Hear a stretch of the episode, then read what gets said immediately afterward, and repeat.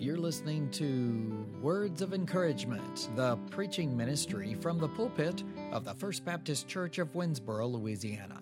Good day to you. I'm Pastor Craig Beeman, and today we're looking at the transforming power of the gospel. The transforming power of the gospel. Today on Words of Encouragement.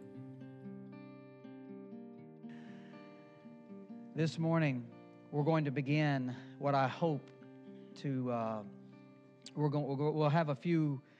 We may have one Sunday that uh, interrupts this topic, but actually it will not interrupt the topic. The topic will still be about the gospel, but we're going to be looking at the gospel of Christ. We're going to look at different aspects of it for the next few weeks, and uh, so I hope that you'll be able to make all of these and get a good, clear picture of the gospel. Uh, what it is, what it does, what it can accomplish, com- uh, what it can accomplish. Uh, and when we get to the end of these, I hope that you will have a better grasp of the gospel and the power of the gospel and what it can do in people's lives. And so that's my hope, that's my desire, is that when we get to the end of all of this, you will be able to say, I know what the gospel is. I can explain it. I know how, how powerful it is. I, I can see it. I can see that. So that's my goal, is to, uh, in the next few weeks, look at the gospel and you be able to say, hey, yes, this is the gospel and this is what it can do. Um, so we begin today looking at Acts chapter nine, and we begin looking at the transforming power of the gospel. The transforming power of the gospel. Uh, and if you are able, I'm going to ask, uh, if you are able and willing to stand uh, for the reading of the Word of God this morning. Looking at Acts chapter nine, uh, verses one and two, the Bible says this, "Now Saul, still breathing threats and murder against the disciples of the Lord, went to the high priest and asked for letters from him to the synagogues at Damascus, so that if he found any belonging to the way, both men and women, he might bring them bound to Jerusalem." May God bless the reading of His Word. You may be seated. We look at this. This is a powerful call. A powerful call into the life of someone who was not a very nice person. And that is saying the least. He was not a very nice person. He wasn't a very kind person. Saul was just not a good person at this time. But what I want us to look at is the first is the transformation and call of Saul. Uh, and I may, you may catch me, you may catch me calling him Paul. So forgive me, but he's Saul here. Uh, so first, let us define the word transform. Transform. What does it mean to transform? I always like to get us on the same page, and when I say a word, you know what I mean by it. And so this word transform, uh, Merriam-Webster Dictionary defines it this way: to change in composition or structure, to change the outward form or appearance of, to change in character or condition. It is a situation or person changing from one state of being to another. So the transformation of someone from one person to another, that's what's taking place here when the gospel enters someone's life. So let us look at the first state of being of this person named Saul. We pick up this story where Saul is on the road to Damascus. Why is he going? Well, he's going to tie up some Christians and bring them back to Jerusalem. He is against these believers. These are believers. These are people who have accepted the fact that Jesus is the Messiah. Jesus is the Son of God. Now, they have accepted that reality into their lives. They've accepted the gospel message. So they've done this, and they are counted as different from the rest of the Jews. Because the rest of the Jews were like, no, wait a minute, we don't, no, no, no. That that guy, all that business with that man on the cross, that's not the Messiah. No, no, no, no, no. We're still waiting. We will wait until Messiah comes. And they are not agreeing. They're not in agreement with these who have accepted the reality that Jesus is the Messiah. Uh, so here comes Saul. He's out there. He's out there trying to round up some Christians. He's not for them. He's against them. And his look, look, he is breathing threats and murder against the people of God. He's breathing threats. Now, you and I, we read the Bible. We look at this. We see, okay, now Saul's still breathing threats and murder against the disciples of the Lord. Went to the high priest. Okay, you know, I don't know if you read sometimes like I read or used to read, and still sometimes read, where you just read along. You know, you just read along, okay, yeah, he was breathing, blah, blah, blah, blah. Wait a minute, wait a minute. What was he saying? What What is this breathing threats and murder? Later in Acts chapter, or later in Acts chapter, or Acts twenty-six, actually, uh, Paul says, I myself supposed it was necessary to do many things in opposition to the name of Jesus the Nazarite. So we're seeing this motivation from Paul here in verse twenty-six. He says, I, I, I myself supposed it was necessary to do many things in opposition to the name of Jesus the Nazarene. This I actually did in Jerusalem, and I locked up many of the saints in prison, since I had received authority for that from the chief priests. When they were put to death, oh my goodness, really?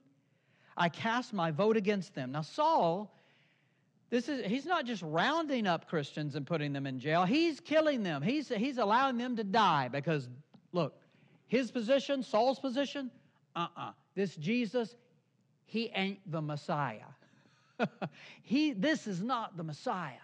And so you people who are believing in him, you need, you deserve to die. You don't, you don't need to be following this man, this one who has passed on this cross. You don't need to be concerned with him at all. And so he is saying this. Paul, Saul says this himself. He says, when they were put to death, I cast my vote against them. In all the synagogues, I often tried to make them blaspheme by punishing them.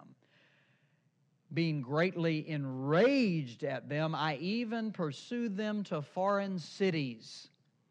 He tracked them down. He chased them down. He followed them out of the city into foreign cities, cities that were not a part of the kingdom.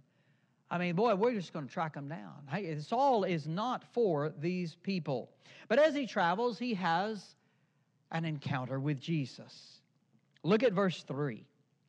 As he was traveling, it happened that he was approaching Damascus, and suddenly a light from heaven flashed around him, and he fell to the ground and heard a voice saying to him, Saul, Saul, why are you persecuting me?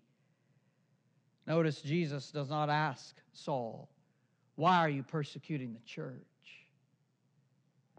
He doesn't ask Saul, why are you persecuting the church? He says, why are you persecuting me? Well, now, wait a minute. Saul's persecuting these people. He's not, he, this is not, he's not persecuting Jesus. He's not doing that. How? Why is Jesus saying this? Why is Jesus saying, why are you persecuting me? Saul, from Paul, from Saul's perspective, this, uh, what?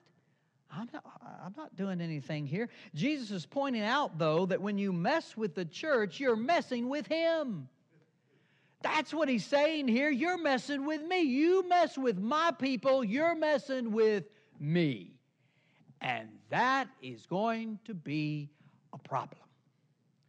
Because you don't mess with me.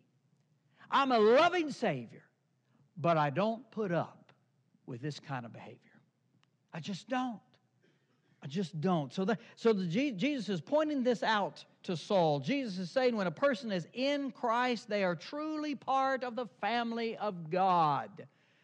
I remember when I was growing up on the playground, on junior high school. That's what they used to call it.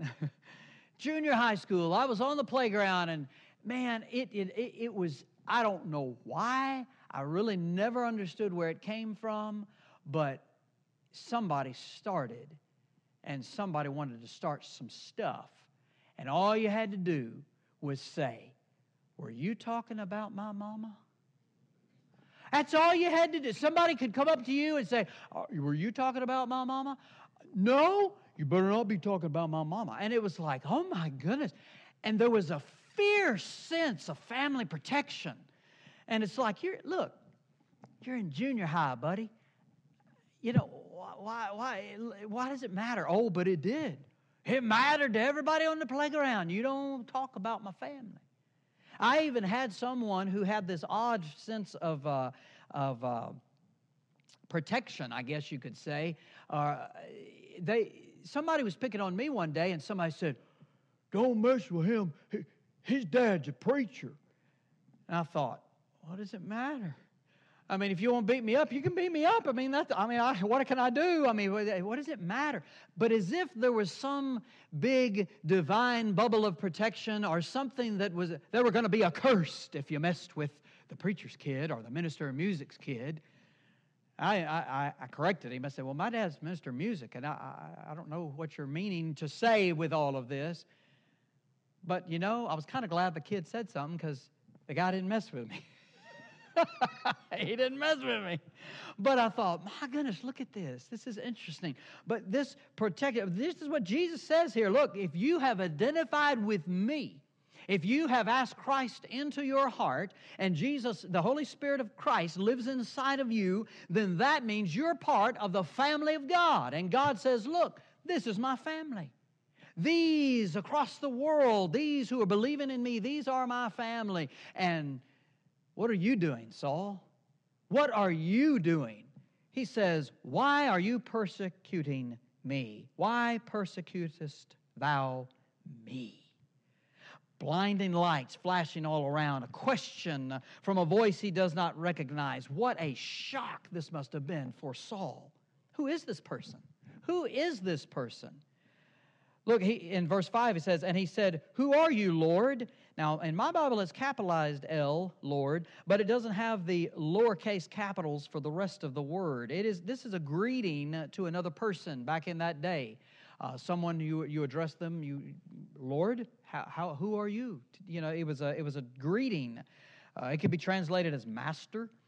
Uh, but notice he's asking him, who are you? Who are you? He doesn't know this is Jesus at this point. Jesus tells Saul who he is, and he points out again, Jesus is the one being persecuted here. He gives instructions to Saul. He says, go to the city Damascus. Go ahead, go to the city Damascus, and you'll find out what you need to do when you get there. There it is again. There it is again. I get so frustrated sometimes. I get so frustrated when, when God says, go. You'll find out what you need to do when you get there. I want to know now what I need to do when I get there. You know what? I believe sometimes God doesn't let us know what He wants us to do when we get there, because sometimes if we knew, oh, we wouldn't go. Oh, my. Well, I don't know about that. I don't want to go there. Oh, I don't know. Well, I don't know about it. I, I, I, I. But if we don't know, and God gets us there, and He moves in our heart, He tells us what to do, we're there. You know, it's kind of hard to run away. I mean, sometimes people try. But once God has you where He needs you and wants you, you know, you really need to go ahead and be obedient and do what He's calling you to do. But so, so he says, you know, you're going to find out when you get to Damascus. God contacts Ananias in Damascus. I, I love the way He works. I love the way God works things. He says, uh, it says God contacted Ananias in, in Damascus. He tells him to go to Straight Street, okay? And ask for Saul at the at and to ask for Saul at the house of Judas. And so, well, why does God ask him to do this? Because He has shared a vision with Saul that a man named Ananias is coming to lay hands on him so that he can see again. Because you see, when he encountered this bright light, Paul went blind. He it was as if he beheld the presence of God there in that on that road, and it was too much. You couldn't, he couldn't handle that. Now the others did. They, the others, the Scripture says, heard some things, but they didn't understand what they were hearing. But Paul was blinded. So Paul is blind. He's had an encounter with Christ, and he is at this house of Judas. And God says, "Look, Ananias, you go to him and bring him some healing." Notice how Ananias responds, though. Now, this is so typical of a normal human being. A normal human being even who believes in God. This is a normal response. Look in verse thirteen. But Ananias answered, Lord, I have heard from many about this man, how much harm he did to your saints at Jerusalem. And here he has authority from the chief priest to bind all who call on your name. Now, look, God, I've heard about this man. I've heard about him. I, mm, he's not a good man. As if to tell God something he does not know. Now, isn't that fun? That's funny to me. That's that, humorous to me. Hey, God, you, you, I know you don't know this, but this guy's a bad guy. And, and he's bothering your saints. Notice he said, your saints. God, he's messing with your people. He's messing with them. Uh, you know, I mean, look, you need to know this.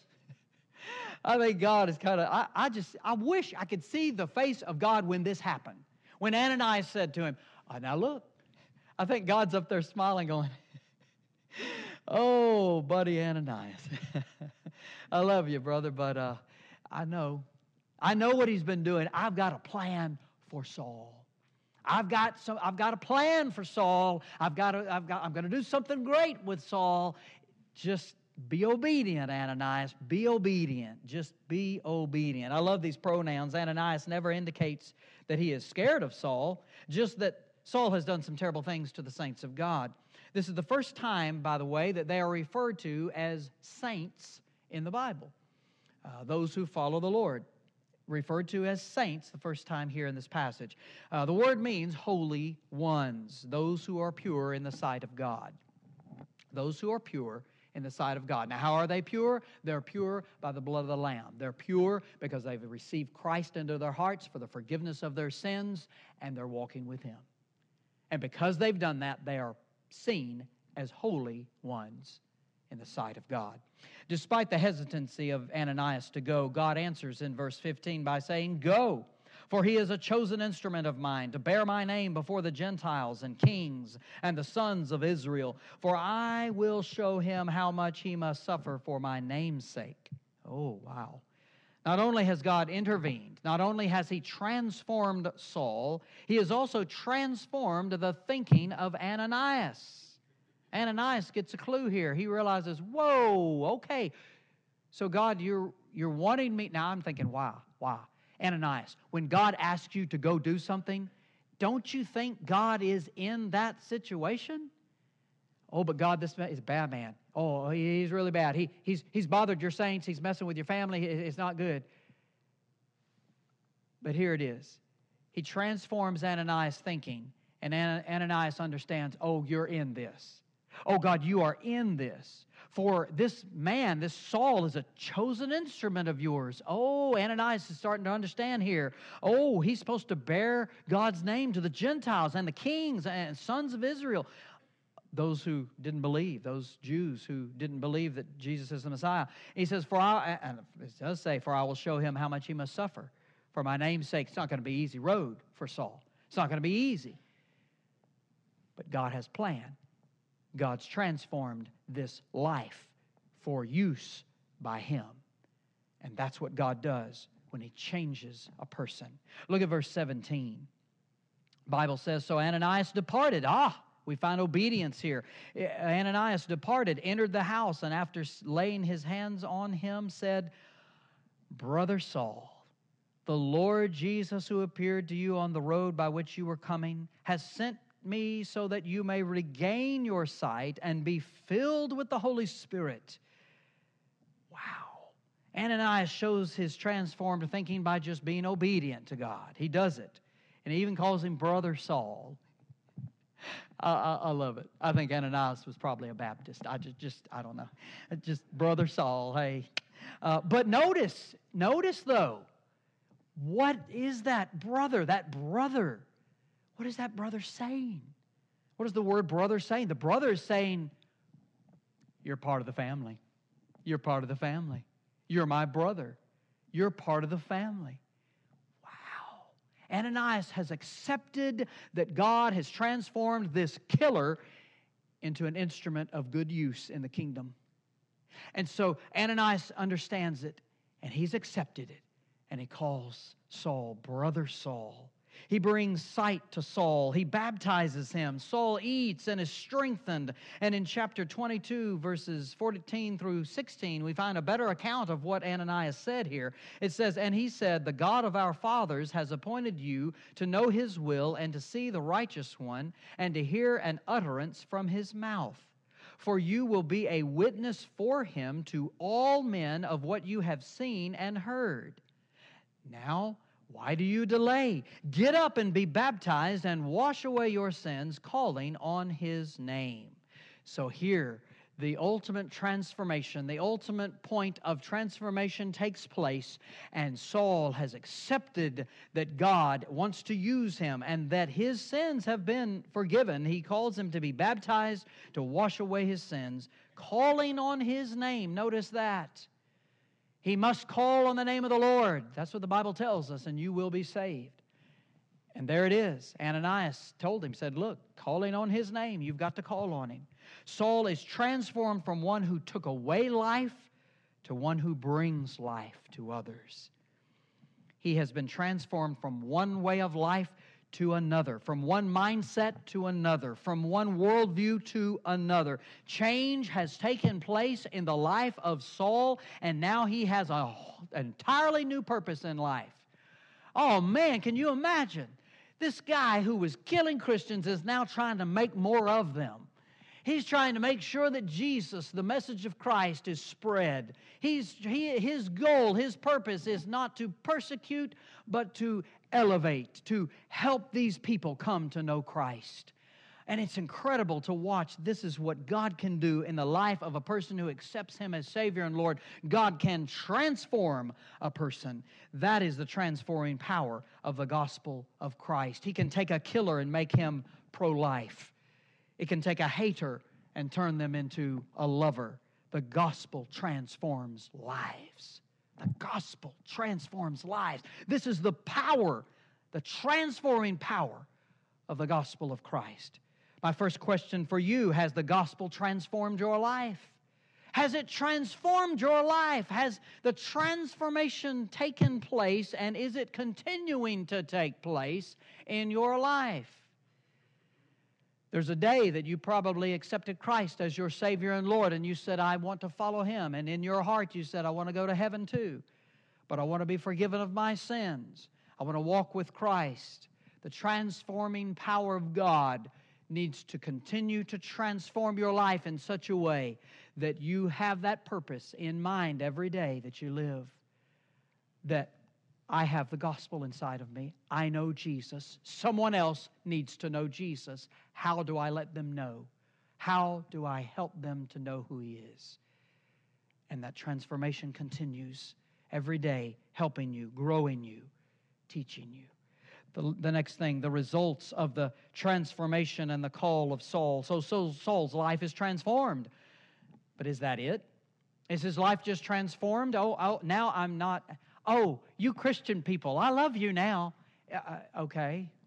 I, there,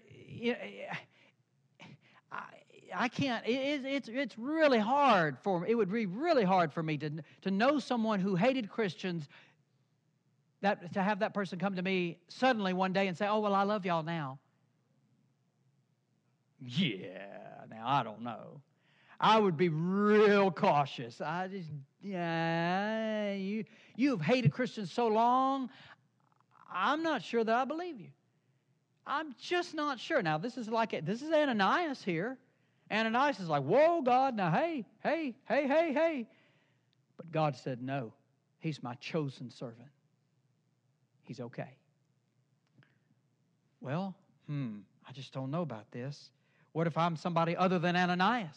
What if I'm someone who's just a, a disciple out on the side just looking at this thinking, I don't know. Uh, look, Saul's life now has a purpose, a calling, a cause for which to live that is most unlike the cause he had been living for.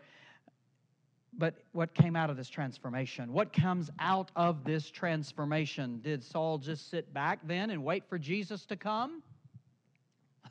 Is that it? I mean, oh, I've been... I've been changed. Now I just sit and wait, and Jesus is going to come back, and I'm going to heaven. Everything's going to be great, and it's just going to be hunky-dory when he comes. yeah, he's not here yet, but we're waiting. It, no, there's more to this gospel. He had a calling, just as all Christians do, to share the news of the gospel. So what did Saul do? What did he do? Look at verse nineteen. And he took food and was strengthened. Now for several days he was with the disciples who were at Damascus. Aha! This part of Saul's life gets half a verse, but it is so vital. It is so vital for us to know this. This was something that gave him influence and authority. He was with the disciples. He was able to be there with them, learn from them, to grow in his walk with Christ with them. This is very important that this happens in his life and in any believer's life.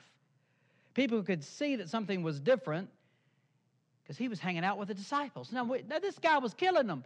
Well, now he's with them. What's he doing? Is he planning something? Is he going to kill them in a, in a, in a kind of weird mo- way at, at a, in the middle of the night or something? What's he doing?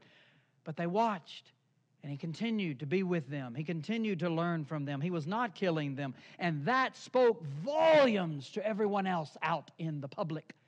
Everyone who knew Saul, wow, something's, what is he doing? What is he doing? Verse twenty. Uh, it says, uh, and immediately he began to proclaim Jesus in the synagogue, saying, he is the Son of God. Oh my goodness, he's now preaching that Jesus is the Messiah. Wow. He immediately began to do this, that Jesus is the Son of God. Jesus is not an imposter. He truly is the Son of God, the Messiah. And this is what shook the world. This is what shook up those Jews. This is not what you're supposed to be talking about. Jesus is not the Messiah. Whoa, Saul, you, you, you done gone over the edge. Something's not right with you, brother. Ah, but Saul was no longer in that family. He was in a new family. He was in the family of God. And he was preaching the word.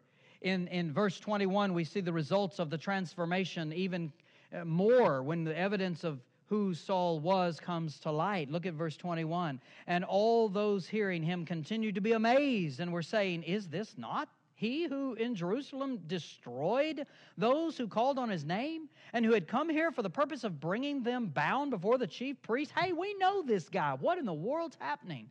In verse twenty-two, but Saul kept increasing in strength and confounding the Jews who lived at Damascus by proving that Jesus is the Christ. Oh man, that's awesome. He just, he what what did, what did he do? What did he do?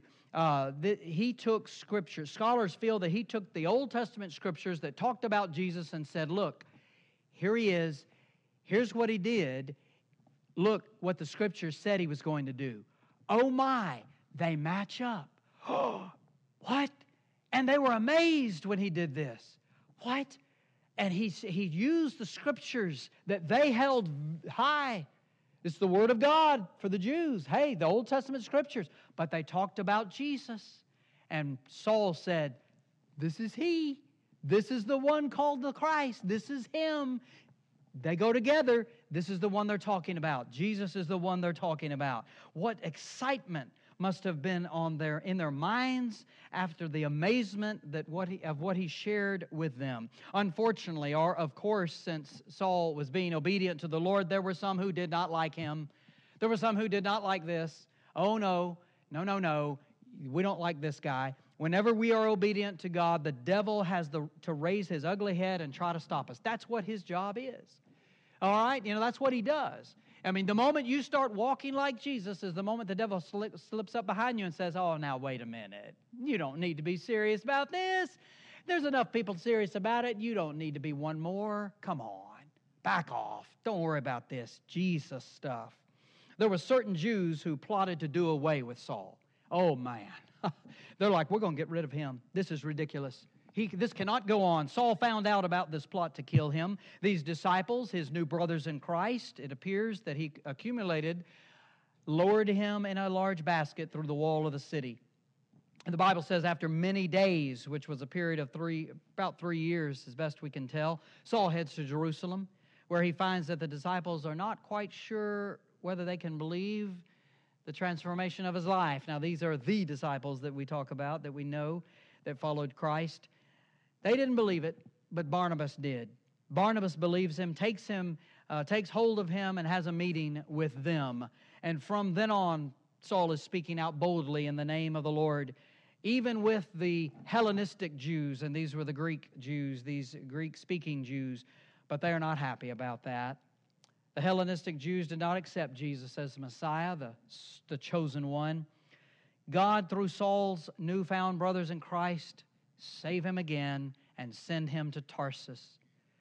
If you've been saved, if you've been transformed, then you have a mission to tell others about Christ. You and I have a mission. And when we do, we will meet opposition. We will not meet as much opposition as we think. Let me say that to all of us today. We think, oh, it's going to be bad and somebody's going to hit us. Nobody's going to take a hand to you. They may, at the most, just simply say, I don't believe that. Now, has, would that, does that physically harm you to have someone say, I don't believe that? It does not physically harm you. Does it hurt your heart? Yes. But does it physically harm you? If that's what, if, the, if your concern is physical harm in sharing the gospel, look, I, I dare say you're not ever going to see that here in the States, in a neighborhood where we live. The most you may get is, I don't believe that stuff. Oh, okay, well, all right, well, uh, I'll pray for you. Oh, I don't believe in that either. As you back up, I'll pray for you anyway. You pray for him anyway.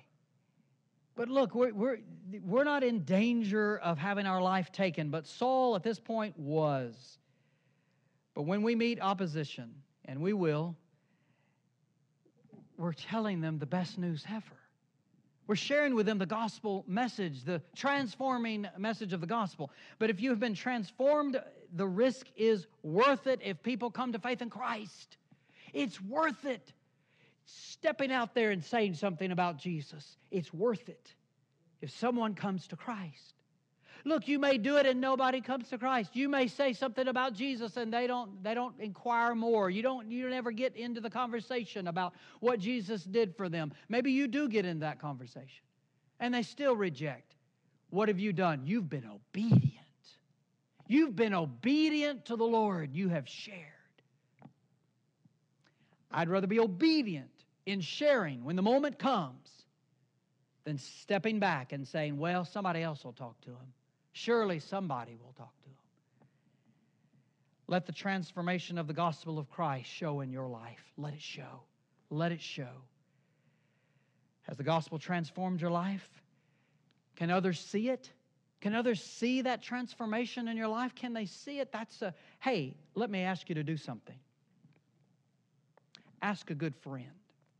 Ask a good friend this week. Does the fact that I know Jesus show in my life? Hey, you've got a good friend? Ask that good friend. Does the fact that I know Jesus show in my life? Just ask them. If they're a good friend, you're comfortable asking and they're comfortable answering, let them answer and listen closely. Listen closely. Don't get mad at them if they say, well, I know, I just can't see Jesus anywhere in your life. Don't get mad at them. Think about it. Sit back. Is Jesus showing? Have I been transformed?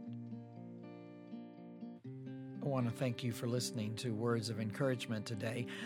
And I also want you to consider, strongly take a look at your own heart and your own life. Have you accepted Christ into your heart? Is He truly Lord of your life? Does He call the shots in your life? Or have you displaced Him? Are you sitting in the driver's seat of your life?